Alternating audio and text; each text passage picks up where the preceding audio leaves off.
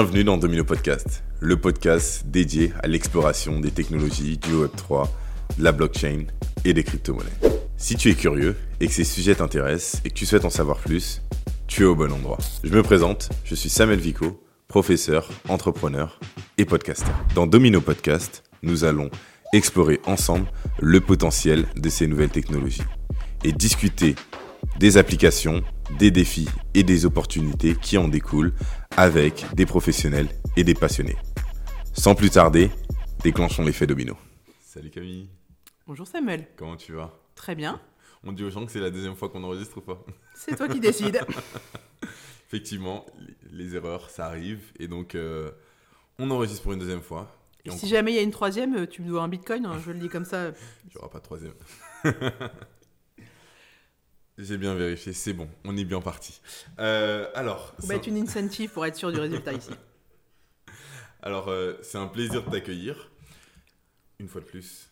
Donc, euh, sur le podcast, comme je te demande souvent à mes invités, comment est-ce que tu aimerais que les gens puissent te connaître sur le podcast? Parle-moi de toi. J'aimerais que les gens me connaissent sur le podcast comme quelqu'un qui a beaucoup de passion et qui a décidé d'en faire trois activités. Donc euh, j'ai la chance d'avoir passé 15 ans en banque d'investissement, où j'ai à peu près fait tous les métiers sauf trader, parce qu'il n'y avait pas de management dans le trading, et du coup j'aime bien manager des équipes. Mhm. Donc oui, oui, c'est possible de refuser d'être trader. Il y a des gens assez fous pour dire ça. Euh, en plus, j'ai bossé à Hong Kong et, à Londres, donc vraiment j'ai eu la chance de voir différentes salles de marché. Et après, pendant le Covid, comme je m'ennuyais un petit peu, j'ai lancé un club de conférences sur Clubhouse, paix à son âme, avec euh, des ingénieurs de la NASA où euh, on parlait des différentes missions. C'était au moment de Mars euh, et du rover. Et donc, du coup, j'ai un peu repris ma passion de l'aérospatiale. Et depuis, j'ai eu la chance de pouvoir bosser dedans. Et donc, j'aide les boîtes de l'aérospatiale à trouver des clients parce qu'ils ont des superbes idées, c'est des techs purs et durs. En RD, c'est des, des, fous furieux, c'est des pépites. Par contre, à qui je vais vendre mon produit, généralement, c'est très vague. C'est forcément quelqu'un va être intéressé. Alors en fait, euh, la personne ne va pas trouver ton produit tout seul dans un annuaire. Il va falloir que tu lui dises qu'il existe, c'est quoi les bénéfices pour lui, qu'est-ce que ça va lui apporter? Et donc moi, mon, métier aujourd'hui, c'est d'aider ces boîtes-là à trouver des clients, souvent sur des verticales d'ailleurs pas spatiales, parce que souvent, c'est des produits qui sont à la croisée des chemins. Ok, comme quoi après? Bah, Je vais donner un exemple euh, très rigolo. Aujourd'hui, pourquoi est-ce qu'on euh, on a des couches culottes parce ouais. Parce qu'à un moment donné, il y a un astronaute qui, lors d'une mission, euh, il a eu envie de faire pipi et il n'y avait pas le temps de, le, de lui enlever, parce qu'il y avait du retard sur le départ de la mission, de lui enlever sa, sa combinaison et donc euh, voilà, et de lui la remettre. Donc on lui dit écoute, c'est pas grave, euh, ça passera. Donc il, a fait pipi, donc ça a brûlé deux capteurs. Sauf que du coup, ils ont tout est parti en live sur le suivi des capteurs de sa combinaison mhm. et ça a beaucoup compliqué sa mission. Et du coup, on a créé une couche culotte l'équivalent d'une pampers aujourd'hui, mhm. pour que les astronautes puissent ainsi comme ça partir dans l'espace et ne pas avoir euh, de pas perdre les capteurs dans la combinaison. Et parce que on, va réaliser assez rapidement que c'est beaucoup plus vendeur d'aller voir ton board pour dire que tu vas faire une euh, couche culotte pour Alan Spar plutôt que pour ta femme qui galère euh, à changer tes enfants. Et donc il y a énormément de produits aujourd'hui qu'on utilise tous les jours qui ont été faits euh, grâce à l'exploration spatiale. Je vais donner des exemples. Le micro-ondes, mhm. euh, la photo numérique, parce qu'avant, on envoyait des pellicules. Donc ça prenait différentes photos et on les assemblait à la main. Je ne sais pas si tu imagines le niveau du travail. Donc en plus, si tu avais une pellicule qui ne revenait pas, tu avais qu'un un bout de la photo. Donc voilà. Le thermomètre, par exemple, sur le front aussi, ça a été fait euh, dans ce cadre-là. la ceinture de sécurité aussi, la, la hum, couverture de survie. Ouais. Et il y a un autre truc qui va être très utile, je pense, dans les années à venir. Euh, quand les astronautes vont sur l'ISS, ils ont un grand problème et un grand risque de caillots sanguins. Mhm. Donc ils font de façon très régulière euh, des euh, échos. Sauf que bon, c'est pas des radiologistes, donc souvent ils la mettent pas très bien. Donc ils ont trouvé un moyen de faire une, la boule de l'écho à distance qui est gérée par le radiologue sur Terre. Et donc ça, c'était dans la mission en 2016 de Thomas Pesquet, c'est le programme ECHO. Et donc ce produit aujourd'hui, il existe. Donc c'est magique. Si on arrive à faire une radio à notre ami Thomas Pesquet euh, là-haut, bah, du coup, euh, Mamie Jacotte, qui va être euh, dans le Cantal, qui est en train de faire une crise cardiaque et qu'on ne sait pas si on peut la transporter ou pas dans l'ambulance, mmh. on peut la mettre dans sa maison médicale, appeler le radiologiste de service qui, lui, va faire la même chose à distance et dire bon, c'est bon, là, on peut, il n'y a pas de dissection aortique, on peut la mettre dans l'ambulance, il n'y a pas de risque pour elle. Formidable. Tout ça parce que Thomas Pesquet, à un moment donné, ne savait pas très bien mettre ça. Donc voilà, donc c'est ça qui est intéressant dans le, dans le New Space. Après, euh, j'ai des acteurs beaucoup plus euh, classiques qui sont plutôt les, les hedge funds, mhm. qui, qui eux sont des gens qui vont lancer une nouvelle activité, qui ont besoin d'outils, de partenaires. Et donc moi, ça c'est mon métier, c'est ce que je fais. Et aussi, il y a des fonds crypto qui veulent le même genre de, de partenaires, mais très sérieux, qu'ils auraient dans le monde classique de la finance euh, actuelle. Mhm. Et donc moi, comme j'ai de la chance de parler le crypto et la finance traditionnelle et d'aimer beaucoup la régulation et le respect des règles, parce que euh, un bon scandale est une opportunité de business. Ça peut paraître bizarre, mais je l'expliquerai tout à l'heure. Euh, donc du coup, je vais accompagner les acteurs des fonds pour trouver leurs équivalents crypto. Et j'essaye aussi d'aider les fonds crypto ou les boîtes crypto à signer des gros acteurs. Alors là, c'est pas toujours évident parce que pour le coup, euh, les règles, euh, c'est un peu plus long à, être assimilé mhm. du côté crypto, voilà. Et à côté, je suis business angel, euh, j'ai mis une dizaine de tickets et maintenant, j'aide aussi des boîtes à lever de l'argent quand c'est dans des verticales où j'ai suffisamment de réseau pour les aider. Voilà, un peu leur ouvrir d'autres horizons que tiens, je suis dans la vertical space, je vais que aller voir des VC space. Ok.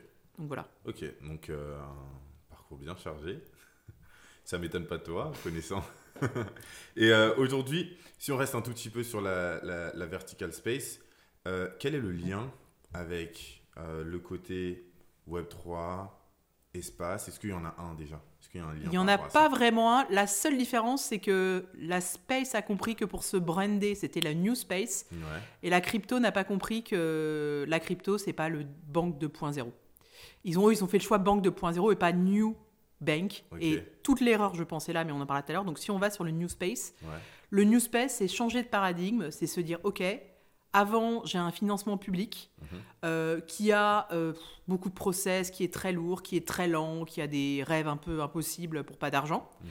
Et je décide d'outsourcer toute cette difficulté en demandant à des entreprises privées de me faire des missions et de me faire euh, des avancées technologiques. Donc un propulseur, un moteur, un lanceur, un, satellite. Et donc, c'est de donner ça à des entreprises privées qui, elles, peuvent se permettre de faire des shortcuts dans leur choix. Mhm. SpaceX étant quand même un grand exemple de ça. Sur les satellites, aujourd'hui, on a euh, Starlink, on a bientôt Kuiper, c'est Amazon qui va arriver. Mhm. On a plein de constellations de satellites, voilà. Et donc, ce qui est intéressant dans le New Space, c'est qu'on a, on a, on a été prendre l'agilité des startups et euh, les idées un peu folles du, du, monde euh, de, de l'État. Et ça marche plutôt bien. Et donc, en fait, ils n'ont pas cherché à juste digitaliser le space. Ils ont fait un new space. Ok. Et tu me disais, donc, la banque, c'est pas New Bank, banque 2.0 bah, En fait, ils ont fait une banque 2.0, c'est qu'ils se sont dit, en fait, on va juste, même si euh, je vais certainement attrister mes amis de la crypto, aujourd'hui, la crypto, pour moi, c'est de la banque 2.0. C'est-à-dire, en fait, c'est juste, euh, je mets un peu de technologie sur euh, des concepts en disant que genre j'ai réinventé le concept alors qu'en fait c'est juste que je l'ai digitalisé en utilisant une infrastructure qui s'appelle la blockchain. Je vais te donner un exemple euh, très simple. Euh, quand par exemple aujourd'hui tu mets en collatéral ta crypto pour te faire un prêt. Mhm. Alors ça, très bien, c'est très moderne, ça peut aussi s'appeler du stacking. spoiler alert, en 1600 et des brouettes, ça s'appelait un prêt lombard ou un nantissement ou de la mise en collatéral. Mhm. Donc c'est des, des, notions qui ont toujours existé, euh, c'est juste que c'était accessible qu'aux très riches, qu'aux banques privées, qu'aux entreprises. Donc en fait, le grand public ne savait pas que ça existait. Mais euh, si ces gens-là ont dans leur entourage des gens plutôt riches ou des grandes entreprises, ils peuvent leur poser la question. Je pense que ça fait des, centaines d'années que les gens font du collatéral. Mhm. C'est juste que c'est des notions qui sont pas forcément parce que dans la banque, il y a beaucoup de produits qui ne sont pas accessibles au grand public. Ouais, bah, c'est, je pense, l'un des gros points euh, qui frémit dans, dans le Web3. C'est moi-même, j'étais conseiller en gestion de patrimoine. Il y a certains produits fait, on n'en parle même pas si la personne n'a pas la capacité, euh, on va pas en parler à un client qui euh, n'a pas les moyens de faire ce type de produit-là. Mais c'est euh, oui, mais l'erreur justement, c'est que en banque, on met le, on, met, on, s'empêche de parler de produits en parlant de moyens, sauf que mhm. la plupart du temps, ton, ton, client ne te disclose pas tout ce qu'il a, pas forcément au début. Et en crypto, on s'est dit, on va faire le, truc inverse. On, va, on, imagine que toute la, la connaissance étant euh, disponible sur Internet, les gens vont se former. Mm. Donc on a laissé des gens aller s'encastrer dans le marché crypto en pensant faire de l'argent. Mm-hmm. Et en fait, aujourd'hui, les gens qu'ils ont en face d'eux, c'est des fonds d'investissement crypto qui, eux, ont des moyens financiers gigantesques par rapport à ces gens-là, qui peuvent aller euh, faire bouger des barrières, faire bouger des choses comme ça, qui l'ont déjà fait dans le marché des actions dans les années entre 2000 et 2010. Mm-hmm. Donc, ils utilisent les mêmes recettes qui vont juste recycler dans le moyen de crypto. Et donc, c'est ça que je trouve hyper dangereux dans le monde crypto, c'est que le moyen aujourd'hui, quand tu aujourd'hui quand tu ouvres un tu vas acheter des actions, tu dois avoir un profil d'investisseur. Donc tu dois dire est-ce que tu comprends euh, comment quel est ton risque de perte, est-ce que ton mhm. capital est garanti et tout ça. Mhm. En crypto, c'est pas ça. Tu dois au mieux donner ton identité et on vérifie pas ta connaissance du marché. Totalement. Et on pense que tu as compris. Et sauf que c'est pas parce qu'il y a trois mecs qui à un moment donné ont fait 2 euros que tu vas être le quatrième mec. Hein. Mm. Et d'ailleurs, si à la fin de la journée, on dit que même les très bons traders n'arrivent pas à outperformer le marché à long terme, je ne vois pas comment quelqu'un qui, euh, sur son coin de table avec deux écrans, va, va arriver à outperformer le marché, et encore moins des traders qui, eux, sont en train de rejouer des recettes qu'ils ont jouées il y a, a 10-15 ans. Ouais, ok. Donc, très clairement, on est sur un marché où, euh, en fait, là, on, on, pense être David contre Goliath, mais sauf qu'on n'est pas David du tout, on est juste des petits qui se battent contre des géants et qui se font écraser par des géants. C'est pire que ça parce que euh, aujourd'hui tous les intermédiaires s'enrichissent sauf la personne qui va acheter des cryptos. Mhm. C'est-à-dire que euh, l'exchange va, s'enrichir puisqu'il va prendre une commission. La personne qui va garder ton crypto, la personne qui va mettre, qui va, à qui tu vas acheter ton wallet va s'enrichir. Mhm. Euh, et en plus, les volumes des particuliers sont tellement ridicules par rapport à un fonds d'investissement qui en plus a un leverage, même un petit fonds d'investissement, on va dire à 50 millions. S'il a un leverage de 10 avec 500 millions, il fait bouger n'importe quoi. Je vais te prendre un exemple. Là, cet après-midi, on vient juste de voir mm. que le Bitcoin a pris 10% en 10 minutes. Pourquoi? Parce qu'il y a quelqu'un à un moment donné qui, sur Twitter, a dit Je crois, je pense que euh, le l'ETF Bitcoin de HR a été validé par la SEC. Donc là, globalement, il y a quelqu'un qui avait des barrières certainement à 30, parce qu'on a vu que c'est mm-hmm. passé au-dessus de 30 000, et qui a dû s'enrichir énormément. Sauf qu'en fait, la majorité des gens vont se dire, le temps qu'ils voient la nouvelle, qu'ils comprennent, vont commencer à acheter en disant, il faut être maintenant, là c'est maintenant le Blue Run. Mhm. Sauf que là, la nouvelle, en fait, apparemment, ça a l'air d'être une fake news. Parce qu'il n'y euh, a pas pour l'instant de, de, corroboration de BlackRock. Et pour le coup, mhm. la SEC l'annoncera en premier. Pour le coup, un gros investisseur comme BlackRock ne va jamais l'annoncer euh, avant que la SEC le fasse. Parce que, un, ils savent qu'ils peuvent changer d'avis. Et deuxièmement, ça s'appelle un délit d'initié. Mhm, C'est-à-dire que tous les gens qui, là, ont joué la hausse du Bitcoin sur cette news de Twitter, ils ont fait un délit d'initié. Alors, je vais rappeler un truc que les gens oublient. Un délit d'initié, c'est pas euh, euh, j'ai affaire à des informations euh, un peu préférentielles parce que je parle aux gens seulement, et donc je vais aller en prison. C'est pire que ça. Tout ce qui n'est pas publiquement available, c'est-à-dire que si tu le cherches sur Internet et que tu ne le trouves pas, mhm. et qui n'est pas validé pour une source, si tu utilises une information parce que tu as vu deux mecs se rencontrer à une conférence crypto, parce que tu as vu quelqu'un sortir d'une banque, parce que tu as vu un mec avec une nouvelle Tesla et acheter une bague chez Tiffany qui dit Ah, mais j'ai un super coup parce que mon projet va faire beaucoup d'argent, et que tu utilises cette information pour faire de l'argent, tu fais un délit d'initié. Oui, mais tu dis quoi? Souvent dans, dans, le marché crypto, on parle souvent du buy the rumor, sell the news. Au final, du coup, est on est typiquement dans, dans ça? On est, acheter la rumeur, c'est forcément voir un peu des. Euh, oui, mais sauf que les gens n'ont pas compris, c'est que comme la rumeur se fait, ouais et ben en fait, euh, là, ça se trouve, il y a quelqu'un qui avait besoin de vendre ses bitcoins à 30, à 30K, mhm. qui a créé la rumeur et il s'est dit tiens, tous les, tous les mecs de la crypto qui pensent qu'ils vont out bad marché vont, vont, se jeter dedans. Mhm. Et tu vois, là, là clairement, c'est l'exemple parfait qu'arrêter de croire la rumeur. À la fin de la journée, on fait peut-être moins d'argent, mais allez voir dans un bilan d'entreprise quels sont les actifs, ça rapporte toujours plus, je vais te raconter une anecdote qui va te faire sourire, que d'acheter la rumeur. En 2008, je suis à Hong Kong je me dis, tiens, je vais peut-être passer dans une banque américaine. J'ai une offre, super offre de Birchtern pour être responsable de tout le middle en Asie. Et puis, mon père, qui est quelqu'un de, de, old school, me dit, tiens, je vais aller voir le bilan. Mhm. Mon père sort le bilan et me dit, n'y va pas, la boîte va faire faillite. On est en 2008. Hein. Donc, mhm. franchement, pour aller voir la faillite de, de, de, on, personne ne l'a vu. Je lui dis, non, mais attends, euh, tu connais rien en finance. Il me dit, ouais, mais dans le bilan, là, il y a des lignes, j'ai pas confiance. Six semaines plus tard, Birchtern fait faillite à cause de ces lignes ou aussi à cause du marché qui s'est Non, non, ces lignes étaient la preuve que des choses dodgy se passaient. Et après, l'ensemble des autres événements a fait que. Hmm. Mais en fait, à la fin de la journée, euh, le sel de rumeur, ça marche que dans les films. Hein. Ça marche que dans, dans. Dans la, dans la vraie vie, ça n'existe pas. Le Loup de Wall Street, ce n'est qu'un film. Alors oui, il y a eu un mec qui a existé à un moment donné. Depuis, il y a eu 25 000 régulations qui fait que le seul endroit où ça peut se reproduire, c'est en crypto. Et Sam en est la parfaite, parfaite démonstration. Ok. Bah, tu sais quoi, on va passer sur la deuxième partie. On va parler de Sam. C'est une euh, transition parfaite. À tout de suite.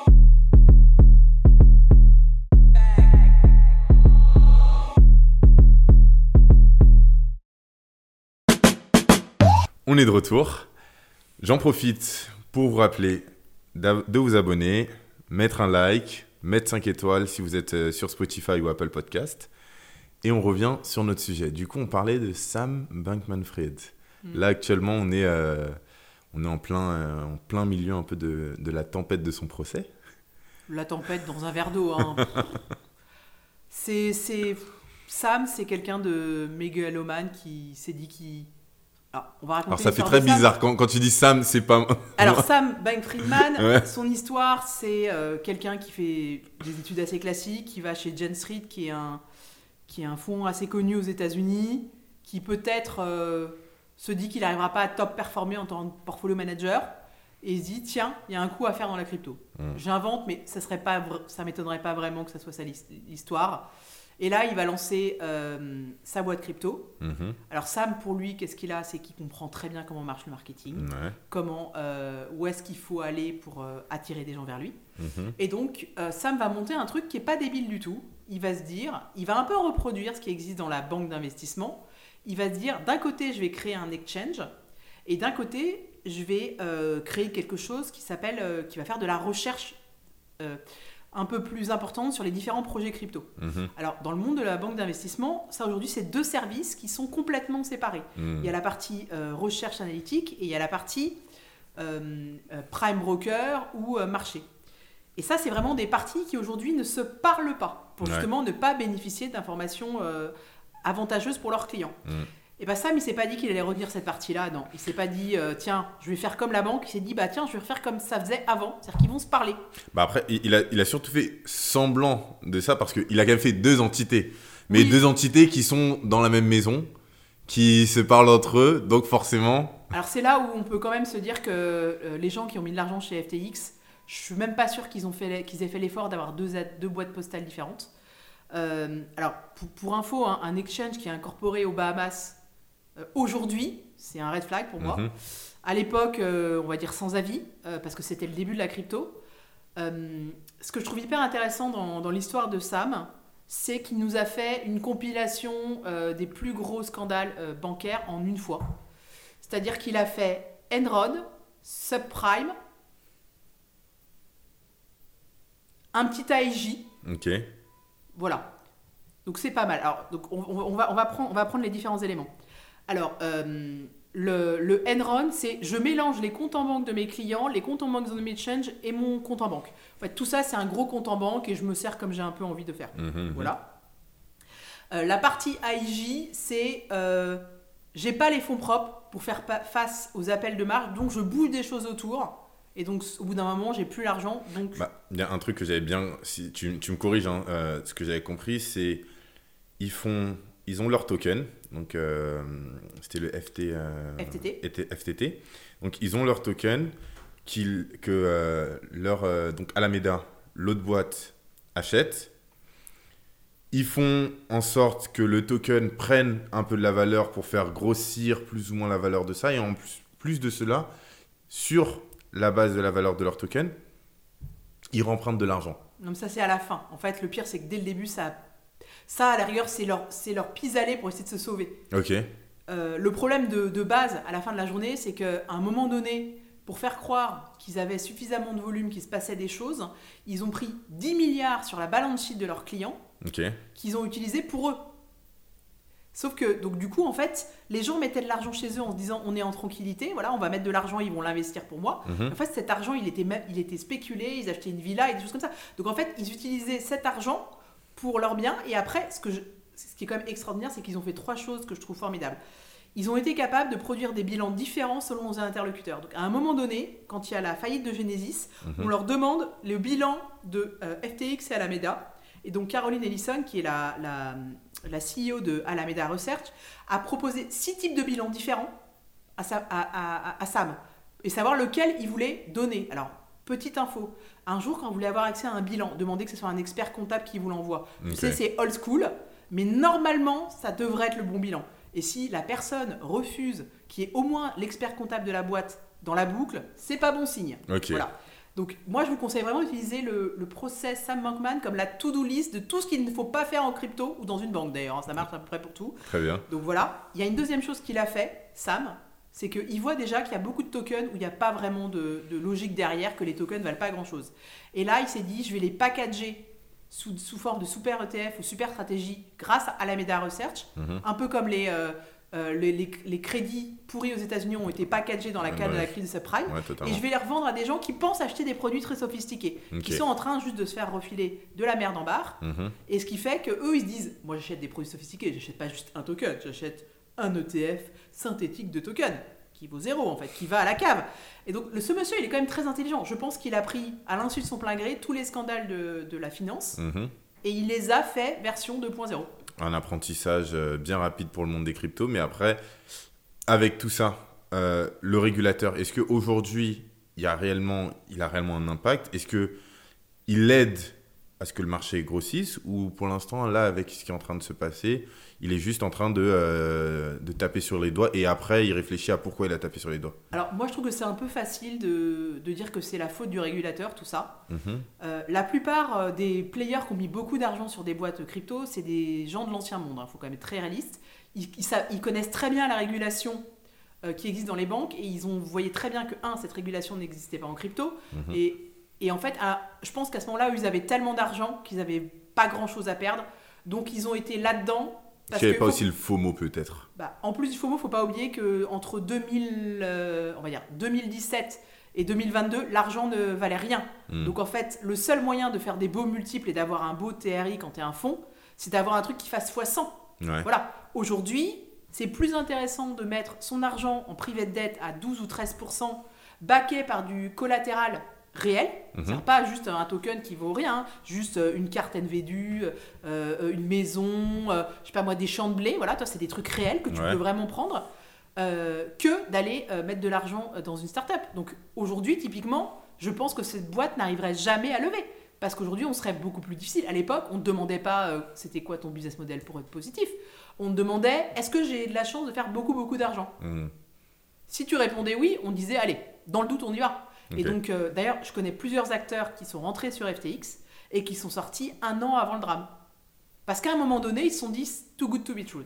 Il y a trop de choses qui, qui, commençaient à décorréler de la finance traditionnelle. Et sauf que quand on atteint une certaine taille de marché, on peut plus jouer euh, euh, comme on joue à la marelle, toi, comme on joue à la marchande. Et c'est ça. Mais du coup, là, avec ce qui s'est passé, tu penses que on est prêt, on va pas avoir d'autres problèmes de ce genre, ou il y a encore d'autres projets ou euh, sujets de ce genre qui peuvent passer entre les mailles du filet? Alors pour moi, le grand problème du marché crypto, et je ne vais pas me faire des amis, c'est qu'aujourd'hui, une boîte, euh, au lieu de se dire j'ai un super produit, comment je le monétise, comment je le rentabilise, elle se dit bon, comme moi j'ai pas envie de faire un IPO un jour, ça me saoule, trop compliqué, je vais faire un ICO, je vais mhm. lancer mon petit token avec une tokenomics bien claquée au sol pense qu'on a tous passé beaucoup de temps sur le tokenomics. Déjà, le tokenomics aujourd'hui de l'euro et du dollar, c'est pas clair. Mhm. Alors, le tokenomics d'un projet crypto, n'en parlons pas.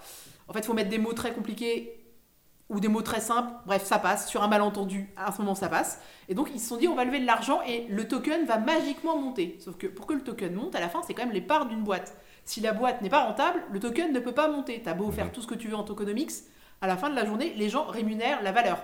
Mhm. Donc aujourd'hui, moi, je crois dans les boîtes crypto qui ne sortent pas de token. Pour moi, c'est une preuve d'intelligence, c'est une preuve de maturité sur un marché. C'est de se dire aujourd'hui, ça ne sert à rien de sortir un token, c'est pas la bonne façon de faire. Peut-être que le jour où je veux rentrer en bourse, à ce moment-là, je lance un ICO. Mhm. Mais sortir un token aujourd'hui avec toute la mauvaise presse qu'il y a sur un token, ça a peu d'intérêt. Alors il y a quelques, il y a quelques j'aime, mais franchement, j'y crois pas vraiment au long terme. Donc franchement, mais un token, dans, toutes ces formes, par exemple, euh, il y a des utility tokens, il y a des tokens de gouvernance, il y, a, différents types de tokens qui sortent. Oui, mais que ça, c'est pas des tokens pour laver de l'argent. C'est des tokens qui ont une utilité. C'est-à-dire tu payes un service. Donc là, on parle vraiment des security tokens, là. Exactement. Ok. Mais par exemple, tu vois, moi, j'ai déjà acheté des, des tokens qui me donnent le droit de participer à un événement. On va hmm. prendre un exemple très simple d'un token qu'on oublie, le NFT. C'est ça. Le, le, fameux singe, qu'est-ce que c'est aujourd'hui? C'est un country club 2.0. Hmm. C'est juste aujourd'hui, voilà, euh, avant, tu montrais que tu avais une Porsche ou une Ferrari. Mais bon, c'est difficile de montrer une Ferrari euh, sur Instagram une fois que tu l'as pris en photo. Une fois, deux fois, trois fois. C'est compliqué, tu vois. Et même sur LinkedIn, sur LinkedIn, on va dire. Euh, non, et puis surtout, toi, il faut l'emmener aux différents points pour être vu et tout ça. ça. Alors qu'un ape, tu changes ta, ta, photo de profil. Mhm. Et après, ce qui est intéressant dans ces clubs, finalement, c'est que c'est des clubs d'influence où les gens se rencontrent et ont des intérêts communs. Mhm. Et moi, je suis dans d'autres clubs qui sont pas les Ape, où j'ai rencontré des gens très intéressants. C'est une façon de dire j'appartiens à une communauté, tu vois. Il y, a un aspect social, il y a un aspect euh, preuve sociale qui est très important. Comme euh, Sorar, qui est le Panini 2.0 à la fin de la journée, mhm. où ils se sont dit bah voilà, euh, moi avant, j'avais. J'achetais les photos, les, les, petites vignettes Panini d'Aladin. Je sais, je n'aimais pas le foot. et donc, je faisais des échanges avec mes copains à l'école. Et bah là, aujourd'hui, bah, mon, filleul qui a 7 ans, lui, il a des cartes Pokémon, mais les vraies. Il a récupéré les cartes Pokémon de son père. Hmm. Et je peux t'assurer que dans 10 ans, ça sera des cartes rares qu'il aura. Mais bien sûr, c'est une évidence. Parce que c'est beaucoup plus facile à trouver et puis tu les, tu les écornes moins, ça coûte moins cher. mais voilà, mais blague à part, il y a plein. Euh, moi, ce que je pense qui restera pas en crypto, c'est tous les projets basés sur mon tokenomics va monter sans avoir un business model rentable. Ça, j'y crois pas. Ce que, en quoi je crois, c'est toute la digitalisation de l'économie. Alors, en banque, il y a eu un petit euh, mouvement qu'on a oublié. C'est qu'à un moment donné, par exemple, si on prend le, trade financing, autrefois, on avait une lettre de créance qui partait avec le produit et qu'on envoyait à, euh, à, la personne quand elle arrivait. Elle savait qu'elle devait donc payer la personne. Après, c'est devenu euh, aujourd'hui des lettres de crédit digitalisées, c'est-à-dire que c'est un PDF que tu peux envoyer par mail. On n'est quand même pas non plus sur le gros digital. Et on peut imaginer que la troisième version de ça, c'est te dire je fais un smart contract sur une mhm. blockchain privée ou publique, c'est pas vraiment le sujet, qui fait que lorsque la personne va me mettre le code à la livraison, ça va déclencher automatiquement euh, le paiement euh, des différents produits. Je vais donner un autre exemple. Dans le monde de la bourse, qu'est-ce qui fait qu'à un moment donné, on s'est permis d'acheter et de vendre plus des actions? C'est qu'on a lancé le DVP, Delivery versus Payment. C'est-à-dire que la personne, pour recevoir ses actions, l'argent devait être bloqué en face. Et le jour où on fera ça sur la crypto, c'est-à-dire on sera capable de payer avec un stablecoin USDT par exemple, un produit qui fait que ça bloque la somme. Mhm. Aujourd'hui, c'est ça le gros enjeu dans tous les exchanges, c'est comment je bloque la somme de collatéral chez un acteur de confiance qui ne va pas se péter la gueule mhm. et qui permet d'acheter de l'argent sur les marchés, mais je veux pas le donner à Sam, toi, mon collatéral. Je veux le donner à un mec dont j'ai confiance. Et donc le jour. Mais comment on a créé cette confiance? Bah, il faut prendre des acteurs qui sont pas rigolos, qui ont des règles euh, assez strictes. Je vais donner un exemple. Moi, comme je conseille à un client crypto qui me dit oui, voilà, moi j'ai fait ma demande de wallet et je voudrais me lancer sur le marché. Alors je lui dis déjà, c'est pas toi qui va, as ton wallet, mais c'est pas c'est pas le service que tu vas vendre d'abord. Mhm. Tu vas demander à un prestataire et tu vas lui mettre des règles très dures. C'est-à-dire, tu lui dis, on met un KYC au premier euro. Pour quel est l'intérêt du KYC au premier euro? D'avoir l'identité de la personne, son numéro de téléphone et par exemple son mail. Mhm. C'est que euh, il y a une petite banque, je ne sais pas si vous vous souvenez, qui s'appelle Nickel, qui a été rachetée par BNP Paribas, qui avait un KYC à l'époque plutôt léger, puisque le but, c'était euh, de d'aller chez le buraliste et euh, d'avoir une carte aux gens euh, non bancarisés de pouvoir se bancariser parce que soit ils voulaient pas montrer leur pièce d'identité ou des choses comme ça. Sauf que le jour où, où, Nickel est venu dans le giron de BNP, là ils ont eu les mêmes obligations que les autres clients BNP. Et comment tu fais pour obtenir l'identité de quelqu'un dont tu n'as aucune information réel. C'est-à-dire qu'il a pu donner un mail qu'il a créé sur Gmail, mhm. un numéro de téléphone qui a un up. Et donc en plus, non seulement tu ne peux pas valider son identité, mais en plus tu ne peux même pas lui rendre son argent parce que tu ne sais pas qu'il existe. Donc mhm. tu vas le donner au mieux à la caisse de dépôt. Et donc du coup, la CPR a déjà mis quelques amendes à BNP Paribas parce qu'ils ont en difficulté de re tous ses clients. Ok. Et donc ce que je dis toujours à mes, à, mes clients crypto, c'est mettez le KYC au premier euro et mettez des règles complètement arbitraires, genre s'il pleut, j'ai le droit de refaire tous les KYC. Parce qu'en fait, il ne faut pas que ça soit Aujourd'hui, vous ne connaissez pas les règles du marché. Et puis en plus, vous voulez des clients qui restent longtemps. Est-ce que tu as envie de quelqu'un qui vient prendre euh, le, truc de parrainage donc ça te coûte de l'argent d'acquisition et qui après s'en va? Ah mais il y, a il y a des économies qui sont sur ça, il y a des personnes qui... Euh, mais, euh, mais est-ce que donc ça c'est possible sans une, une régulation claire d'avoir ce type de confiance? Parce que moi je me rappelle quand au tout début dans les cryptos, bah, entre 2017 et 2020, il y avait cette grande question sur comment il faut réguler, est-ce qu'il faut réguler, euh, le fait de réguler va ralentir le marché crypto. Moi, je faisais partie de ceux qui disaient, oh non, mais le fait de réguler, ça va ralentir, il faut absolument qu'on laisse euh, le, marché euh, grandir. Mais au final, je me suis rendu compte que j'avais tort parce que la, la régulation du marché a permis à ce qu'il y ait plus de confiance, plus de confiance, plus de capitaux, plus de capitaux, plus de moyens. Et au final, on est allé même plus vite, je pense, avec ces capitaux-là que, que sans. Du coup, ma question, c'est vraiment, est-ce que aujourd'hui la régulation, elle va arriver et est-ce que euh, sans, cette régulation, on peut réellement avoir de la confiance? Bah, pour moi, c'est là aujourd'hui où les acteurs crypto devraient montrer qu'ils sont devenus matures. Ils devraient euh, regarder ce qui, dans la régulation bancaire, est bon à garder.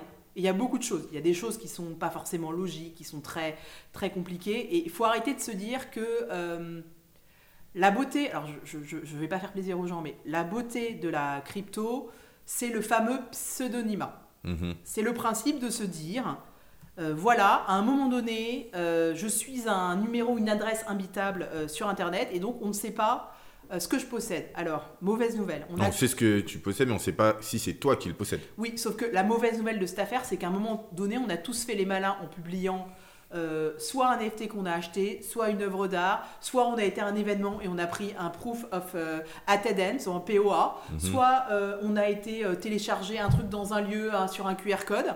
Alors quand on a eu de chance, on a pris le POC. Quand on n'a pas eu de chance, c'était un scam qui nous a siphonné tout notre portefeuille. Mhm. Donc voilà. Et donc à un moment donné, aujourd'hui, c'est quasiment impossible pour l'ensemble des acteurs de la crypto d'être anonyme. Et ce qui est hyper dangereux, c'est qu'une fois qu'on a découvert une de tes identités, on découvre l'identité de tous tes amis, de tous les business où tu as été. Imagine-toi, si tu es advisor sur un projet, on découvre ton compte, un de tes comptes. Et là, on va voir tous les virements. On va donc découvrir le, compte euh, de ce projet et à qui d'autre il a eu comme advisor. Hmm. Et après, en fait, aujourd'hui, il y a des boîtes on-chain qui sont capables de donner l'ensemble d'un patrimoine, patrimoine d'une personne. Et pour moi, c'est hyper dangereux parce que, un, tu peux extrapoler, si la personne a tant de crypto, tu peux extrapoler ce qu'elle a à côté. Personnellement, moi, j'ai pas de crypto ou quasiment plus. J'ai pas envie que quelqu'un, à un moment donné, parce que j'ai fait le malin en 2022 à montrer un World of Woman, se pointe avec un, pistolet chez moi. Mhm. Et c'est pour ça que pour moi, le modèle de Tornado Cash était intéressant parce qu'aujourd'hui, là, si jamais il y avait un bull run dans le monde magique de, des licornes, allez, soyons fous. On va y arriver sur ça. Voilà, je sais que tu veux y aller. euh, et ben, les gens, ceux qui ont des bitcoins et des Ethereum, on va prendre les deux premières, n'ont pas forcément envie que les gens savent qu'ils ont des bitcoins et des Ethereum. Donc c'est maintenant le moment où tu as envie, un peu, pas de cacher sous le tapis, mais que seul l'État sache que as, tu possèdes, pas que hmm. ton voisin puisse s'en douter, tu vois. Mhm. Et donc, tu n'as pas 36 solutions, soit tu le mets dans un exchange, voilà, mais bon, certains se disent oui, mais l'exchange, j'ai pas confiance. Je peux l'entendre. Soit tu te dis, bon, bah, je vais utiliser Tornado Cash, parce que normalement, ça te, ça te anonymise euh, tes sommes. Et c'est moi là l'erreur de Tornado Cash. Moi, je trouve qu'il faudrait un produit aujourd'hui euh, qui fasse un Tornado Cash légal, c'est-à-dire un produit où en fait le grand public, euh, c'est comme Tornado Cash, ne voit pas la source et où ça va. Mais, euh, les, gouvernements, les gouvernements et par exemple l'AMF, l'IRS aux États-Unis peuvent voir toutes les transactions, toi, comme si c'était crypté et que finalement en face, euh, eux, ils avaient la clé de décryptage, l'AMF, mhm. euh, et tout ça. Et toi, ça pour moi, je pense que c'est un produit qui a un vrai potentiel mhm. parce que personnellement, aujourd'hui, c'est très dangereux. moi, j'ai pas envie de de mettre euh, combien de bitcoins je possède, surtout que c'est tellement ridicule que vous seriez déçus. Voilà. Mais toi, et en fait, aujourd'hui, on a tous fait cette erreur de se dire que c'était pseudonymat, et ce qu'on a retenu dans le mot pseudonymat, c'était anonymat. De la même manière que quand tu fais un Pinel, le mot que tu, que tu te souviens, c'est euh, une réduction fiscale, alors qu'à la fin, c'est surtout un investissement locatif. C'est ça, totalement. Voilà, et c'est la même histoire. Donc en fait, à un moment donné, euh, je pense que là, maintenant, il faut des acteurs qui soient pas très drôles, qui ne te promettent pas des rendements fous, mhm. mais qui aient des produits solides parce qu'il y a un vrai marché. Parce que si tu te dis que tu digitalises l'économie, tu vas mettre où c'est euh, moi j'ai de l'immobilier aux États-Unis, mhm. j'aimerais bien le digitaliser, j'aimerais bien pouvoir le mettre dans un wallet. Et donc à la fin, j'aurais toujours besoin d'un wallet. Totalement. Sauf que j'aurais pas le token Stephen. Voilà. Oui, on va plus me payer pour marcher. Bah oui, voilà, le sport c'est gratuit. Voilà, on me on, bah, on, m'a jamais payé pour marcher, mais voilà, tu vois, tu vois l'idée. Non, je vois très bien. Et mais, mais du coup, là, tu as parlé par exemple euh, de tokenisation des, euh, des titres. Moi, ma, je pense quand même, on, l'a vu, le marché a toujours eu un peu ce, ce cycle. Euh, je pense qu'il y a quand même un autre bull run qui arrive. en tout cas, un marché qui, le, marché va être beaucoup plus dynamique. Toi, tu as un avis contraire. Du coup... Moi, je dis juste que je suis pas Madame Irma. Ouais. Là, il y a trop de choses qui n'ont plus vraiment de sens qui se passe aujourd'hui euh, d'un point de vue économique. Mhm. Donc là, franchement, euh, celui qui est capable de faire une prévision déjà sur l'économie en général, il est très fort. Mhm. Euh, là, quand même, il faut rappeler que la BCE vient mettre en place un big data pour essayer de comprendre et de. En fait, aujourd'hui, on change tellement de politique économique, on n'a même pas le temps de mesurer ses effets. Et puis, il nous arrive plein d'événements qui fait que tout le, le, le, le, bouc de logique qu'on avait avant n'a plus vraiment de sens.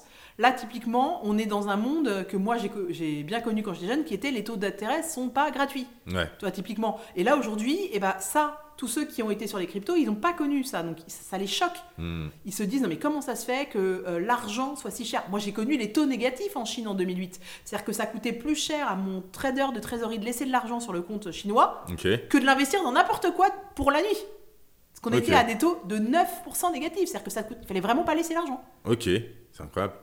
Et là, typiquement, en Europe, on était à un moment donné quasiment à des taux négatifs, mais les banques ne nous ont pas demandé de payer ce que ça leur coûtait. Hmm. Donc voilà, donc, mais ça, moi j'ai connu différents types de cours de taux. Donc là, franchement, aller te dire qu'il y aura un bull run sur les cryptos. Alors d'abord, les cryptos, lesquels? Lesquels vont survivre? Que des boîtes crypto fassent des bonnes valorisations quand elles ont un fondamental solide, pas de problème. Après, il y aura toujours euh, des petits trucs NFT qui vont faire, mais juste parce qu'il y a 2-3 mecs qui lancent un scam de, de grande taille. Et voilà, il n'y a aucun projet crypto là dans les 12 derniers mois qui avait un vrai fondamental. Euh, si tu te souviens de Greuf, ça, va, ça valait rien du tout. PP, ça va à la cave. Tous les produits qui ont été lancés, ça vaut zéro. C'est juste des mecs qui ont fait de la thune précédemment. Donc là, ils peuvent se permettre d'enclencher une pompe. Et après, ils attendent que le grand public, qui est un petit peu innocent, qui donc croit sentir une rumeur, se hmm. lance dedans. Et là, ils vendent tout. Ok. Mais du coup, euh, on avait déjà parlé un peu de ça. Le grand public, c'est toujours, tu l'avais dit un peu euh, au début tout à l'heure, c'est toujours lui le entre guillemets le grand perdant. C'est tous les intermédiaires sont payés, mais lui à la fin, il s'y retrouve pas. Alors je vais dire la même chose que je dis toujours. Hein. À un moment donné, il faut s'éduquer, il faut se former. La différence de la crypto, c'est qu'on vous pose pas des questions à départ, donc au départ, et donc vous pensez euh, que vous comprenez. Je vais, vous, je vais, vous, faire une anecdote qui va vous faire sourire. Voilà. Pourquoi j'ai aussi pas fait trader? Parce que trader, c'est pas je pense que l'action va monter. Mhm. Ça fait très longtemps que ce n'est plus ça. C'est j'ai un modèle mathématique qui me dit de faire des actions pour hedger mon produit financier. Mhm. Et donc, pour la petite anecdote, quand j'étais en Asie, euh, j'avais un de mes traders qui s'occupait du marché australien. Il me donnait à l'époque, c'était maintenant il y a prescription, j'avais un budget de 10 000 AUD à investir par jour. 10 000 AUD, c'est petit. Hein. Mhm. Et globalement, il prenait exactement les décisions opposées à ce que je faisais et il faisait un peu d'argent. Donc ça veut vraiment dire, parce que lui, en fait, il n'était pas dans le prisme de je crois que j'ai lu ça. Il était dans je regarde mon modèle et je fais quoi donc c'est pour vous dire qu'en fait, à la fin de la journée, si vraiment vous voulez faire de l'argent sur de l'analyse euh, qualitative, il faut avoir un chief économiste qui est plus payé que le trader. Il faut peut-être 25 ou 30 analystes qui savent lire des bilans dans le dur. Ouais, mais et, c'est à et sauf que le grand public, il est une seule personne avec Internet, deux, trois rumeurs, croiser deux personnes au café et se dire je pense que j'ai l'information. Sauf que même si vous aviez la bonne information, la mauvaise nouvelle, c'est que vous avez des gens en face qui vont toucher le marché avant vous. Mhm. Donc même avec la bonne information, vous allez perdre. Je vais vous donner une deuxième anecdote, ça va faire sourire. Dans les années 2010, il y avait une battle pour atteindre le plus vite le carnet d'ordre. Mhm. Donc à un moment donné, on s'est dit on va mettre des fibres pour aller plus vite. Mhm. Et ce qui était comique, c'est qu'il y a des gens qui se sont dit d'accord, les fibres, ça va vite, mais comment aller plus vite? C'est les ondes. Et donc là, il y a des boîtes qui ont commencé à acheter des terrains d'herbe à vache à Boston, à côté de l'endroit où étaient les serveurs des exchanges. ils ont mis des paraboles pour essayer d'aller taper le marché plus vite avec des ondes. Ok. Donc, vous allez jamais gagner contre ces mecs-là. Donc, en fait, arrêtez, arrêtez, achetez une crypto si vous y croyez, si vous avez une trade. Mais faites pas du trading. c'est un métier. C'est ça le, point. Déjà, euh, on différencie investissement de trading. Le trading, c'est vraiment le fait de le faire euh, au day-to-day. et l'investissement, bah, c'est plus le long terme. Et surtout, sur les réseaux. Aujourd'hui, ça pullule. Il y en a, euh, on tape dans un arbre, il y en a 10 qui tombent. Nos fameux amis, les chartristes. Ceux qui. Est-ce qu'aujourd'hui on a déjà, est-ce que le chartris, pour, euh, ça existe Toi, tu euh, as fait ça en salle de marché. Est-ce que ça fonctionne réellement Ça fait longtemps que je le vois plus, hein, le chartris. Ok, très bien. Aujourd'hui, c'est des modèles mathématiques. En fait, à un moment donné, il faut arrêter. C'est de la haute fréquence. C'est j'arbitre le marché. En fait, aujourd'hui, ce qui se passe, c'est que les gens qui sont en crypto, ils utilisent tous les, toutes les recettes qu'on utilisait avant sur les actions entre les années 2010 et 2020. Mhm. Donc en fait, euh, c'est de la high frequency, c'est de la recherche d'alpha, bêta, c'est euh, voilà, c'est par exemple la corrélation. Euh, si le Bitcoin monte, le PAXJ descend et l'automobile, voilà. Donc en fait, à un moment donné, on n'a pas les, on a, on n'a pas les moyens de faire face à ces gens-là. Mhm. N'essayons pas, n'essayons pas de suivre le train parce que ça marche rarement. Moi, je vous dis, si vous voulez acheter du Bitcoin, si c'est votre délire, achetez-en un pour comprendre comment ça marche. Voilà, mais vous achèterez un tout petit bout de Bitcoin. Et voilà, mais à la fin de la journée, quand on investit, on doit diversifier son portefeuille. Hmm. Il faut jamais arrêter de penser qu'on est meilleur que soi. Et si on a euh, une super rumeur, à la fin, on fait un délit d'initié. Donc oui, alors si vous êtes tout petit, il va rien vous arriver d'un côté de la loi. Mais bon, généralement, vous allez vous en vanter, donc ça a peu d'intérêt. Donc arrêtez d'y aller. Soit vous avez une conviction sur une boîte, genre j'adore Ledger, donc j'y crois, donc je vais investir dans sa boîte. Mhm. Soit euh, pour moi, le Bitcoin, c'est trop compliqué. D'ouvrir un wallet, je comprends rien. Le jour où un ETF Bitcoin existera, et eh ben, j'achèterai un ETF Bitcoin parce que du coup, ça sera par exemple BlackRock ou Lixor qui va se mhm. gérer toute, les, toute la partie paperasse, c'est-à-dire le mettre dans un vault, faire le produit, le management et tout ça à la fin de la journée, euh, les, les intermédiaires financiers, c'est pas que des gens qui sont là pour vous prendre de l'argent. Hmm. Quand, un quand un intermédiaire financier vous dit que vous reprenez le pouvoir, généralement c'est lui qui se fait de l'argent. Et je vais terminer avec une dernière anecdote. Aujourd'hui, le business model euh, de certaines boîtes qui vous, que je nommerai pas, euh, qui vous proposent d'acheter des actions dans le cadre d'un CFD, mhm. leur business model, c'est que eux se font rémunérer chacun des ordres par des deux grosses boîtes qui en fait, comme ça, récupèrent des carnets d'ordre gigantesques. Et non seulement ces boîtes-là récupèrent à peu près la profondeur du marché, mais deuxièmement, elles vous donnent les pires prix du marché. C'est-à-dire que le, quand on achète des actions, le spread, c'est entre quelle borne vous achetez. Et là, le spread, c'est le pire du marché. Il y a un hmm. papier euh, de, de, professeurs euh, d'Harvard qui expliquait qu'ils avaient testé ce genre de prestataire et qu'à la fin, ils perdaient beaucoup d'argent parce que le spread étant juste gigantesque, en plus, comme tu fais 10 euros par semaine, à la fin, ça n'a aucun intérêt. Donc en fait, à la fin de la journée, quand c'est gratuit, c'est vous le produit. Voilà, c'est exactement ce que je le répète tout le temps. Moi j'adore. Hein. Moi, moi je suis aujourd'hui, je suis toujours dans une banque traditionnelle. Ça me coûte de l'argent tous les mois, mais du coup, quand ça vous coûte de l'argent, vous pouvez être, vous être euh, exigeant. Mhm. Et bah oui, oui, peut-être que. Ça, ça, nous enlève en fait l'utopie. Il y a aussi l'utopie euh, de la blockchain qui est euh, la décentralisation permet d'enlever les intermédiaires mais en réalité, on n'enlève pas les intermédiaires. Bah non, tu rajoutes des layers d'eau. Ok. Bah, par exemple, typiquement sur la blockchain Ethereum, qu'est-ce que tu as rajouté? Tu as juste rajouté, à partir du moment où la gestion des fees a été de brûler le basis, mhm. tu n'as plus donné d'aucun intérêt aux gens de développer la scalabilité et l'avabilité dans la blockchain euh, Ethereum. Donc en fait, pour moi, l'erreur de Vitalik, c'est de se dire, euh, comme je viens d'un pays la Russie, je ne veux pas que ce soit contrôlé par l'État, en bloquant ce truc, en, en, brûlant le, le, le ça va motiver les gens. Qu'est-ce que ça fait? Les gens, ils sont ils sont feignants. Ils sont dit, on va développer des layers 2. Du coup, on a combien de layers 2 différents sur Ethereum? Un nombre hallucinant. À un moment donné où les gens comprendront que c'est pas le bon débat et que le bon débat, c'est de bosser sur la scalabilité et la viabilité de l'Ethereum, on n'aura plus besoin de ces layers. On fera tout sur, le, sur Ethereum. On arrêtera de multiplier. Parce que là, on multiplie les intermédiaires. Mhm. Mais c'est ce que je vois en fait dans, dans le monde de la blockchain, c'est que on promo, euh, promouvoir le, côté ouais c'est décentralisé, euh, il y a de moins en moins de trucs, mais en fait chaque fois qu'il y a un projet qui sort, c'est toujours juste un intermédiaire supplémentaire, euh, quelqu'un qui se met dessus, et la réalité c'est que l'être humain n'est pas forcément fait ou ne veut pas forcément avoir le contrôle de tout. Il n'a pas la capacité d'avoir le contrôle de, de toute son... Après, il y a des choses sympas dans la décentralisation qu'il faut quand même voir. Euh, on, va, parler d'un exemple euh, très concret. Aujourd'hui, quand euh, c'est un banking holiday aux US, mhm. quand tu bosses en back-office, en middle office, tu sais globalement que tu vas pas faire, faire de virement ce jour-là. Donc si tu dois passer par le dollar, c'est mort. Et donc, globalement, tout le marché est bloqué. Et, je vais te donner une anecdote qui va te faire sourire. En 2008, c'est Lehman. Mhm. moi, je, suis en Asie en salle de marché. Et euh, donc, on apprend la nouvelle le lundi matin en arrivant au boulot. C'est un banking holiday en Asie, donc on sait globalement que tout le monde va vendre ses positions le mardi matin. Hmm. Moi, avec mon équipe et les traders, on se dit, oh, d'accord, on va tous être retrouvés ensemble sur le marché, sauf qu'en face, on a Goldman, on a, Lema, on a, on a JP, euh, donc eux, ils ont des puissances euh, sur le marché gigantesques. On va se faire d'étaler comme Kerviel quand ils ont vendu les futurs a perdu beaucoup d'argent. Mhm. Euh, C'était général. Donc là on s'est dit comment est-ce qu'on pourrait essayer de liquider certaines positions le lundi, sachant que le marché est fermé?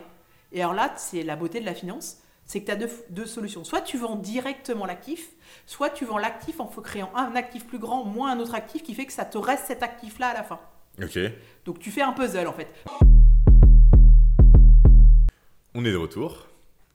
Et euh... alors j'ai perdu un peu le j'avais perdu un peu le, fil, je sais plus Alors, on va commencer par une petite anecdote sur Sam. Ce que j'adore chez Sam, c'est euh, qu'il ne doute pas de lui. Ok. Donc, vous savez, aujourd'hui, sur les sites, euh, vos exchanges préférés ou vos prime brokers préférés qui vous disent qu'il y a tant d'argent qui sont garantis. Alors, il y a ceux qui sont un peu wild et qui vous donnent euh, le nom de l'association qui garantit ce montant. Mais chez FTX, ils ont trouvé une formule assez simple pour donner les fonds garantis. Alors attention, vous êtes bien assis. Donc vous prenez un nombre euh, random, vous le multipliez par 7500. Pourquoi 7500 Et pourquoi pas, je te dirais. Euh, tu multiplies par le volume du jour et tu le divises par 1 milliard et ça fait donc la somme qui est euh, garantie sur euh, FTX. Personnellement, je trouve que cette formule a du génie parce que ça prouve à quel point il n'en avait rien à faire de garantir les fonds. Mhm. Et donc, du coup, pourquoi je prends cet exemple? Typiquement, si vous allez dans un exchange et qu'ils vous disent qu'il y a un montant de fonds garanti, regardez si au moins il y a une tierce personne qui dit que c'est vrai que ce montant est garanti. Je vous dis pas que ça veut dire qu'il est vraiment garanti, mais ça veut dire qu'il y a au moins une deuxième personne qui a été regardée ce chiffre. Ouais. Voilà. Euh, moi, je vous conseille de prendre l'affaire FTX comme euh, le meilleur guidebook pour mettre en place des contrôles dans votre business euh, sur toutes les erreurs de débutants à ne pas faire ou à ne pas refaire. Ok. Euh, alors oui, c'est pas toujours très drôle, vous allez mettre en place des T'en as contrôles. deux, trois à nous, à nous citer? Euh, quand vous demandez, euh, par exemple, j'ai dit un rapport comptable, que ça soit envoyé soit par un comptable ou que le comptable au moins soit en copie, voilà. Mhm. Euh, que re- regardez quand vous avez des entreprises qui sont des activités très similaires, que leur boîte postale ne soit pas au même endroit. Ouais. chose voilà assez simple de regarder qui sont les quand on a accès à cette information qui sont les investisseurs d'une société Mhm. et si des gens un peu old school s'en vont c'est pas bon signe D'accord. voilà Euh, que si jamais vous a- vous mettez de l'argent dans un, un exchange crypto et qu'il n'y a pas de KYC c'est pas bon signe non plus Ok. Franchement, moi, si on me demande, euh, moi par exemple, j'utilise beaucoup euh, un prestataire crypto, et quand le marché va pas bien, il diminue les intérêts de stacking. Bah moi, j'adore, c'est une super bonne nouvelle. C'est-à-dire que Ouais. la personne anticipe le fait qu'il va avoir moins de rendement sur son stacking, donc il me le répercute tout de suite. Il se pose pas de questions, et ça peut être genre du jour au lendemain. Moi, je trouve ça très sain. Alors oui, je fais certainement beaucoup moins d'argent que les gens qui sont sur d'autres exchanges, mais à la fin de la journée, cet exchange n'a été dans aucun procès, aucun scandale. Donc voilà. Ok. Et, et qu'est-ce que tu dis? Parce que là, aujourd'hui, euh, ceux qui vont écouter le podcast, tous ceux qui avaient des doutes sur le marché, il y en a beaucoup qui vont dire oui, je l'avais dit. Là, là, tu, tu as, tu as rempli un chargeur de balles pour tirer plus ou moins sur, euh, sur des acteurs du Web3. Est-ce qu'aujourd'hui, tu recommandes de rentrer dans le monde des cryptos ou pas du tout pour l'instant? Je vous com- recommande de rentrer dans le monde des cryptos, mais pas pour faire du trading, pas pour gagner de l'argent, Mhm. parce que c'est un produit auquel vous croyez, parce que vous pensez que la digitalisation de l'économie va arriver, d'en rentrer dans des acteurs sérieux qui vous vendent pas du rêve, euh, qui font pas du x10, x100, des gens qui font euh, de l'infrastructure, c'est-à-dire euh, euh, des wallets, des KYC, des contrôles, du stablecoin, qui ont des règles pas très drôles. qui vont vendent pas du rêve en fait. Ouais. Des gens, en fait, à la fin de la journée, il faut jamais oublier que dans toutes les révolutions bancaires industrielles, la personne qui fait de l'argent, c'est celle qui fabrique les pioches. Alors on va aller très simple. Dans la ruée sur l'or, celui, c'est celui qui a fait les pioches. Dans la ruée vers les GAFAM, c'est celui qui a vendu, euh, donc par Internet, c'est celui qui a vendu les pubs, c'est-à-dire Amazon, euh, euh, Facebook, Euh, Facebook, Google. voilà, c'est ça. C'est eux qui ont fait l'argent à la fin de la journée, hein, parce qu'ils ont vendu à tout le monde. Dans euh, la ruée sur le Web 3, ce fait, ceux qui ont l'air de s'en sortir, c'est les infrastructures. C'est-à-dire, euh, même un Forge qui sort d'un stablecoin qui, oui, nous fait pas rêver la nuit parce qu'il y a beaucoup de règles, à la fin de la journée, il est toujours vivant, Forge. Ouais. Oui, il vend pas du rêve, mais il fait du business avec des gens qui ont de la- qui ont- qui ont de l'argent. Ok. Et tu penses donc. Et même chose dans l'IA, qu'est-ce- quel, est, quel est celui qui fait les pioches? C'est celui qui fait les, les puces. Ouais. Donc arrêtez de vouloir vous dire, oui, moi je vais investir sur le meilleur me- mec de l'IA. Vous n'êtes pas Anderson, vous n'avez pas un milliard à mettre.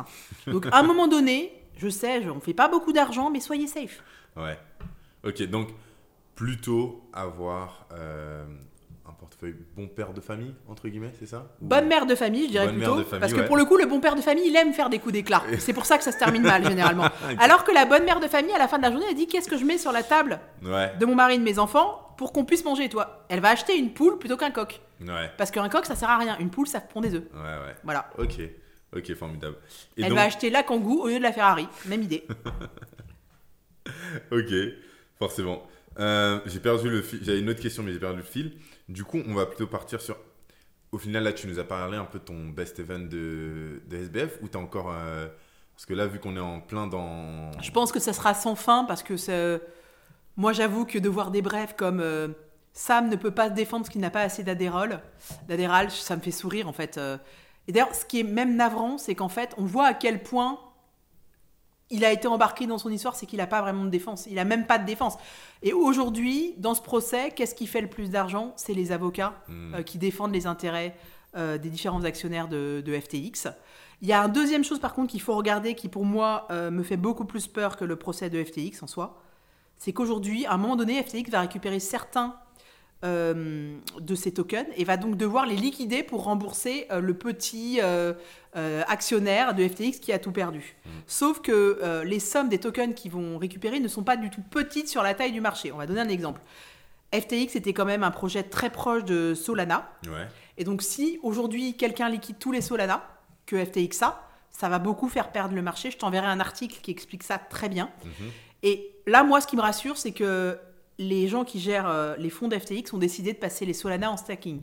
Donc ça décale la mise à mort. Ça, ne l'arrête pas, ça la décale simplement. Oui, mais ça veut dire que potentiellement, peut-être que. Mais est-ce qu'ils vont liquider petit à petit Bah, ça veut dire que peut-être qu'ils ont compris qu'ils peuvent pas liquider comme ils voulaient, qu'il va falloir être un peu plus patient et besogneux. Mhm. Sinon, ça va faire comme Kerviel euh, en décembre 2008, euh, où quand tu liquides des positions de futur, quelle que soit la façon dont tu t'y prends, tu vas faire décaler le marché parce que tu peux pas. Le marché a une liquidité maximum et pour le coup, en ce moment, liquidité sur le marché crypto, c'est pas le truc qui est, c'est pas le, l'indicateur le, plus ouvert. Sur tous les marchés euh, actuels, la liquidité, elle est pas. Sur les marchés euh, actions, tu, t'en sors encore, mais sur les marchés crypto, clairement. Puis en plus, comme le crypto, tout est euh, visible, tout est public, mhm. tu vois le tressautement arriver. Alors que sur un marché privé, quand c'est sur le stock exchange, tu le vois une fois que le truc est arrivé. Là, tu, tu vois le tressautement arriver. Et là, actuellement, euh, le, marché, euh, le marché actuel, euh, on sort de la crypto, le marché mondial. Est-ce qu'il est encore corrélé au monde des crypto-monnaies? Est-ce que le, Web 3, le monde des crypto-monnaies est encore corrélé au marché mondial de la bourse actuelle ou pas du tout? Je ne sais pas. Ok. Je ne me prononce pas. ok, très bien. Bah, j'ai enfin trouvé cette question que tu ne sais pas. Mais voilà. Mais il y en a plein, tu serais étonné. Pour le coup, quand je ne sais pas, je ne sais pas. Je peux. Sinon, je vais m'appeler Madame Irma et pas, ça me va pas bien. je vois bien. Sinon, euh, une question que j'avais, c'était la régulation, euh, la régulation en crypto. Euh, comment est-ce que on peut saisir des opportunités liées à la mise en place des régulations? Alors pour moi, la régulation c'est toujours une super opportunité parce que un trader ou un portfolio manager, quand il va faire sa stratégie de trading, lui, il voit le gain qu'il fait réaliser à la société. Mhm. Et ce qu'il oublie, c'est qu'il n'est pas le seul acteur du marché et que généralement, ce qui fait qu'un fonds a pas des gains très intéressants, c'est que tout ce gain a été perdu dans le suite de la chaîne. Sauf que le suite de la chaîne, c'est quoi? C'est un middle office, c'est un back office, c'est euh, la partie compliance, c'est la partie comptable. Donc c'est des métiers boring, pas très marrants, qui quand ils vont parler à des portfolio managers ou à des traders sur les coûts, les, les opérations qu'ils font, a peu de poids. Tu as deux façons de voir les choses grâce à ces régulations, tout d'un coup, tu deviens plus intéressant pour le trading parce que tu peux leur expliquer comment, en structurant son produit d'une certaine façon, on ne va pas le perdre dans la marche plus tard. Mhm. Je vais te donner un exemple euh, très bête. Quand j'étais euh, chez BNP Paribas, on avait pendant très longtemps euh, décidé, pour des raisons de legacy, de considérer que les dividendes swap, c'était le nombre de points d'indice fois le spot, donc le, prix de l'indice, mhm. pour les dividendes swap. Or, Normalement, le principe d'un dividende swap, c'est que tu joues le point de dividende que va être versé sur l'indice. Et bah, quand on a décidé de d'améliorer la norme comptable selon les nouvelles normes comptables, c'est-à-dire de prendre le nombre d'indices fois le nombre de points de dividende, le hors bilan sur les dividendes swap a diminué de 90%. Sauf que ce hors bilan, du coup, il prenait de la place pour faire d'autres opérations de trading sur d'autres produits. Parce qu'à l'époque, il y avait les obligations BAL qui sont d'ailleurs toujours là et qui fait qu'en France, on n'a pas eu SVB. Voilà. Et bien à la fin de la journée, tu vois, ça c'est typiquement juste une correction, mais parce que cette correction, on voulait la faire depuis longtemps, mais on avait du mal à avoir les arguments parce que tu perds du temps, faut transformer les produits, c'est un gros project management à faire. Donc le trading voit pas l'intérêt parce que lui, il voit pas. T'as beau lui dire qu'il va gagner 90% de leur bilan, il voit pas vraiment ce que ça va changer dans sa vie. Hmm. Là, du coup, tu lui expliques que euh, on doit revoir les normes comptables à cause de Basel, parce que maintenant le hors-bilan est vachement, vachement surveillé, qu'il faut se mettre euh, d'équerre. Donc euh, il va un peu, oh, c'est pas rigolo, euh, tu nous fatigues avec tes projets réglementaires. Puis à la fin, il se dit, ah bah c'est génial, je peux, vendre, je peux acheter et vendre beaucoup plus d'actions. Ouais, mais ça, ça, on le voit bien, mais ça en gros, c'est qu'une opportunité pour les plus gros. On est d'accord? Non, même un petit, il a la même opportunité, c'est juste que c'est pas à la même échelle. Mais il a, en fait, tous les acteurs ont des opportunités sur les projets réglementaires. Ça permet de faire en fait, aujourd'hui, il faut vraiment se dire que le génie d'une banque, a, si tu prends cinq banques, même de tailles différentes, Tu peux avoir une banque beaucoup plus rentable que l'autre, juste parce qu'à un moment donné, dans la banque la plus rentable, il y a des gens qui ont expliqué et que le management a été en capacité de comprendre que le, le but d'une banque, c'est pas que de faire de l'argent, c'est de ne pas perdre le gain réalisé par le trader ou par la vente du produit financier par tout le reste de la chaîne. Et que donc à ce moment-là, là il y a une deuxième chose, là, il y a une nouvelle régulation qui est en train d'arriver dans, le, dans la banque pour éviter que les gens ne soient pas en capacité quand tu achètes une action de te livrer l'action et donc ça bloque une chaîne. Mhm. Là, ils sont en train de mettre ce qu'on appelle des pénalités si tu n'as pas l'action lorsque tu, tu la vends. Et donc la pénalité, ça va jusqu'à 8% du nominal. Donc c'est gigantesque. Avant, tu avais un buying au mieux au bout d'un an, quand vraiment tu faisais pas d'efforts. Sauf qu'aujourd'hui, l'action peut beaucoup bouger. Donc attendre un an, si jamais un an plus tard, la personne ne peut pas te donner l'action et que tu l'achètes et qu'elle a fait x2, tu es en difficulté financière. Là maintenant, si tu ne respectes pas le cycle de settlement, c'est-à-dire deux jours par exemple sur le marché européen, 8% du nominal le premier jour en pénalité. 3, le jour suivant, c'est 9%. Et après, c'est buying automatique. Et là, typiquement, ça crée un truc assez magique. C'est que du coup, tu peux pas dire, bon, bah, c'est pas grave, j'achète l'action, je l'ai pas, ou je vends l'action, je l'ai pas, à un moment, je la trouverai bien. Donc, ça veut dire que tu es obligé d'avoir ton euh, nombre d'actions dans tes systèmes correct et complètement en phase avec ce que tu as réellement chez le custodian et pas la projection qu'on s'est fait au niveau du trading. Ok, mais, mais ça, là, du coup, on est dans le marché traditionnel. Comment tu le réappliques au marché eh ben, Sur la crypto, par exemple, le jour où on va mettre en place un DVP, donc un Delivery versus Payment, qui te permettra de dire je te donne, euh, par exemple, une lettre de crédit dans le cas de, mon. J'achète et je vends, euh, je sais pas moi, du blé. Je te donne une lettre de crédit du blé. Et moi, euh, en fait, comme j'aimerais bien être payé immédiatement et que c'est un jour férié aux US, j'ai envie de me faire payer en, en stablecoin, voilà, parce que j'ai mhm. pas envie de dépendre de Visa et euh, de mon banquier. Mhm. Et donc, si je pouvais faire un delivery versus payment où ce stablecoin était loqué en même temps que cette livraison de blé, mhm. et eh bah typiquement, c'est tout bénéfice. Aujourd'hui, non. Aujourd'hui, tu fais deux opérations séparées. D'accord. Et t'as personne, comme t'as vraiment pas vraiment d'intermédiaire de confiance, qui te dit Oula les mecs, je suis tranquille. Et pourquoi on peut pas l'automatiser non plus? Parce que quand tu mets un stablecoin dans ce DVP, il faudrait s'assurer qu'il a respecté toutes les règles de KYC et de, blanchiment. Mmh. Et c'est pour ça d'ailleurs typiquement que le stablecoin de Forge, le R-Curve, a plein de règles de whitelisting par Société Générale parce qu'ils veulent s'assurer qu'il est AML KYC compliant. Une fois qu'il est ça, bah du coup, tu es tranquille, le DVP peut se faire. Donc en fait, il faut voir que ce stablecoin, c'est l'étape numéro un pour dire je crée un truc où je connais d'où vient les fonds. Ok, du, coup, là sur, euh, sur le marché, ceux qui vont réussir, ça va être plutôt, entre guillemets, si on lit un peu entre les lignes, les grosses banques qui vont se convertir, c'est plus les gens qui ont déjà l'expérience et les connaissances en tant que telles, qui vont les réappliquer au monde du Web3, qui, peuvent, euh, qui pourront être les gagnants je suis pas vraiment sûr parce que justement, eux, ils ont quand même à la fin de la journée un problème, c'est que euh, les banques qui n'ont pas eu de grand scandale, ils ont trop de choses à perdre pour se permettre euh, de prendre des décisions, ou même s'ils ont tout bordé, se lancer dans le business. Parce qu'il y a quand même trop de filous autour qui vont toujours trouver un moyen de contourner. Moi, j'espère plutôt, et je, je, pour le coup, là, c'est peut-être la seule prédiction que je te ferai, c'est qu'un grand acteur euh, comme Circle, va se dire, à un moment donné, arrêtons d'être juste crypto Web 3, assumons le fait qu'aujourd'hui on est un grand acteur financier, ou même mhm. AAV, qu'on a énormément d'argent euh, sur notre coupe, mettons en place un KYC par rigolo, euh, un AML par rigolo, pour faire que tu as un stablecoin où tu sais que quand tu possèdes ce stablecoin-là, donc une nouvelle version de l'USDT, mhm. il est blanchiment free, en tout cas au max de ce que tu peux faire, et embargo free, euh, c'est-à-dire Syrie, Iran et compagnie, là. Mhm. Et cette, ce super jeton te permet d'acheter d'autres biens. Et donc tous les gens qui ont, qui ont acheté ce super jeton et qui sont même en face sont eux-mêmes eux KYC. Bon, pour que ça marche, il faut que le, mec a le blé et subit le même contrôle pour qu'une fois qu'il a le, jeton, s'il le réutilise pour racheter autre chose, il soit toujours KYCisé. Ouais. Sinon, ça ne marche plus. Si à un moment donné, il n'y a que le premier acteur qui est KYCisé, mhm. s'il rachète quelque chose, il peut redevenir sale. Donc toute la beauté là, si les deux acteurs qui vont être dans cette transaction ont on leur, euh, sont KYCisés au même niveau. C'est-à-dire, mon argent est propre, ils respectent toutes les règles, on est peinard. Et moi, je pense qu'un grand acteur, à la fin, il ne faut pas oublier, AAV, euh, Circle, les gros players, ils ont énormément de, de liquidités, ils ont énormément d'argent. Et aussi, pourquoi est-ce qu'aujourd'hui, euh, des banques font des prêts avec ces acteurs-là? Parce qu'ils ont tellement de liquidités, ils ne savent plus quoi en faire. Hmm. Donc eux-mêmes ont aussi besoin de trouver un débouché aux liquidités qu'ils ont. Ok. Ok. Faut, là, là, il y a beaucoup d'informations qui sont. Même pour moi. même pour il y, a, y a pas mal d'informations qui, euh, qui sont arrivées. On se dirige gentiment vers la fin. Avant de se diriger vers la fin, c'était aussi revenir un peu sur cette notion de euh, euh, New Bank et Banque 2.0. Tu as dit que tu allais revenir. Alors, je vais prendre un exemple, je pense, qui va peut-être un peu plus parler.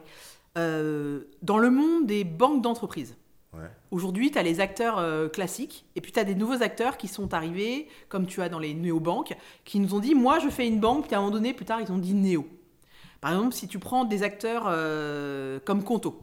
Conto, c'est une néobanque qui, à la fin de la journée, a besoin d'une vraie banque, c'est-à-dire dans l'occurrence Arkea, pour pouvoir déposer ses fonds. Donc, ils ne te mhm. donnent pas de crédit, euh, qui doit parce qu'aujourd'hui, ils n'ont pas cette licence bancaire. Et tu as d'autres players qui se disent j'arrive sur ce marché, moi je veux le digitaliser, je veux être la new bank. Memo Bank, qui eux se disent bon bah d'accord, c'est pas drôle, faut une licence bancaire. Ou comme sur les sur les mutuelles, Alan qui se dit bah c'est pas drôle, faut être à la fin un vrai assureur avec toutes les obligations légales qui vont avec. Mhm. C'est pas drôle, mais c'est la vie. Et ces gens-là, ils ont compris, euh, comme les gens du New Space, ils se sont dit je joue avec les règles des anciens, mais avec des méthodes modernes. Et du coup, à la fin de la journée, quand tu es chez Conto, c'est génial au début quand tu pas besoin de faire un prêt. Puis à un moment donné, tu as besoin de lever de la dette parce que tu n'arrives plus à lever de l'argent par des vici. Mhm.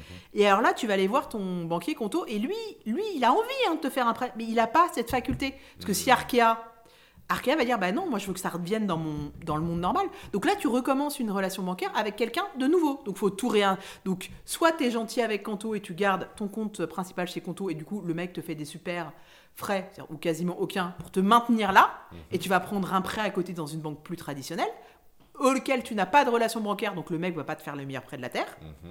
Soit, oui, tu vas aller chez MemoBank, qui est peut-être euh, pas si gratuit, mais à un moment donné, quand tu auras besoin d'après, le mec te connaît déjà, tu sais comment ça marche, tu bouges pas tous tes comptes, tu restes au même endroit. Voilà, et je pense que ce qui est vraiment intéressant, c'est de se dire à un moment donné, quand on paye pas de fees, c'est toi le produit. Et à un moment donné, tu peux pas demander des choses à des gens auxquels tu payes rien. Et moi, ce que je, je, dis toujours aux gens, quand vous allez dans une banque, les gens vous disent que c'est des banques. Vérifiez toujours, mais en particulier comment, quel est le service qui est offert. Et après, tout ce qui n'est pas gratuit, à quel moment ça se déclenche. Et c'est là où on découvre que souvent on a affaire à une néobanque. Et le problème de la néobanque à la fin de la journée, c'est quand tu laisses, euh, c'est que tu as quelqu'un derrière qui est une banque qui garantit tes fonds. Mhm. Sauf que si cette, cette, banque-là, à un moment donné, elle en a marre des coûts logistiques que ça lui fait, elle peut fermer le robinet. Et c'est pour ça, typiquement, que Conto, toutes les boîtes qui ont des cryptos se sont fait dégager de crypto, logiquement, parce qu'Arkea, qui est quand même crédit mutuel à la fin, la crypto et Arkea, ça fait pas vraiment bon ménage. Donc ils ont dit, dès qu'il y a une suspicion, j'imagine, de crypto, nous, on n'en veut pas comme client derrière. Donc, vous ne pouvez pas accepter de clients qui ont un vague rapport avec la crypto chez Conto. Et donc, Conto subit les règles d'Arkea. Alors qu'en fait, on a l'impression qu'ils décident des règles et c'est pas du tout le cas. Et en crypto, c'est la même chose. Quand vous allez vers un exchange qui en fait n'est qu'une place marketing pour vendre d'autres produits, c'est un néo agent. C'est comme quand tous les gens vous disent qu'ils sont euh, euh, euh, enregistrés SAN. Et en fait, non, ils sont juste, ils ont fait une demande qui a été plutôt vue, mais à la fin, il y en a qu'un en France, hein, c'est Forge, qui lui a un agrément. Ok. Ok, formidable on arrive à la fin. C'était euh, c'était vraiment passionnant. Je te laisse me donner un peu le mot de la fin. Moi, j'aimerais bien que tu nous donnes des, euh, conseils, c'est-à-dire des, bons petits chips, des petites pépites, parce que euh, tu en, as toujours plein ton sac. À chaque fois qu'on parle, moi, tu, tu me régales. Quelles sont les petites pépites que tu peux nous donner? Et après, je te laisserai prendre le mot de la fin. Je vais donner le premier conseil. Si vous demandez à quelqu'un des conseils d'investissement et qu'il vous les donne, parce que parce qu'il pense qu'il est en mesure de vous le donner, pensez à quelque chose. Euh, cette personne est là au moment de l'achat, elle ne sera pas là au moment de la vente pour vous dire de vendre. Mmh. Donc ne suivez pas son conseil si vous ne le comprenez pas. Ne suivez jamais aucun conseil. Il n'y a pas de conseil gratuit, ça n'existe dans aucun monde. Pourquoi les gens en banque privée, on leur prend une pourcentage euh, de leurs conseils Parce qu'à la fin de la journée, un conseil, ça se paye. Totalement. Et enfin, un conseil, quel est l'intérêt? C'est quand tu te, ça se paye, tu peux te retourner contre la personne. Deuxièmement, la plupart des métiers dans les marchés sont des métiers réglementés. C'est-à-dire que les gens ont passé des examens. Donc un influenceur, à la fin de la journée, c'est son point de vue personnel, ça n'engage que lui. Hmm. Et surtout, ça engage votre argent et pas son argent. C'est surtout ça qu'il faut savoir. Moi, dans mes DM, aujourd'hui, je reçois peut-être deux fois par semaine des demandes de collaboration où on me propose entre 15 et 18 000 dollars pour vous dire qu'un projet est super cool. Alors vous l'avez vu, j'ai parlé d'aucun projet super cool parce que euh, Parce que pour moi, ça s'appelle un conseil en investissement. Je ne suis pas aujourd'hui régulé. Je suis beaucoup trop les règles pour aller vous dire qu'un projet est excellent. Mhm. Pour moi, do your own research. Et c'est pas juste euh, do your own research parce que j'ai lu un papier qu'a fait un des influenceurs ou même quelqu'un de très sérieux. C'est aller mettre les mains dans le cambouis, pas tout comprendre, y aller doucement. Rome ne s'est pas fait en un jour. Il faut arrêter de se dire l'argent ne se gagne pas facilement. Il n'y a que dans les films que ça arrive. Dans la réalité, à la fin, on est toujours attrapé par la police. Hein. Ouais, formidable. Voilà. Merci beaucoup. Bah de rien, avec grand plaisir. C'était un plaisir. Et oui, je vous donne rendez-vous la semaine prochaine. Peace. Merci d'avoir partagé avec nous ce moment autour de l'univers passionnant du Web3, des blockchains et des nouvelles technologies. Si tu as aimé ce podcast, je t'invite à le partager autour de toi, tes amis, tes collègues, et surtout à nous donner 5 étoiles, lâcher un like, et n'oublie pas de t'abonner.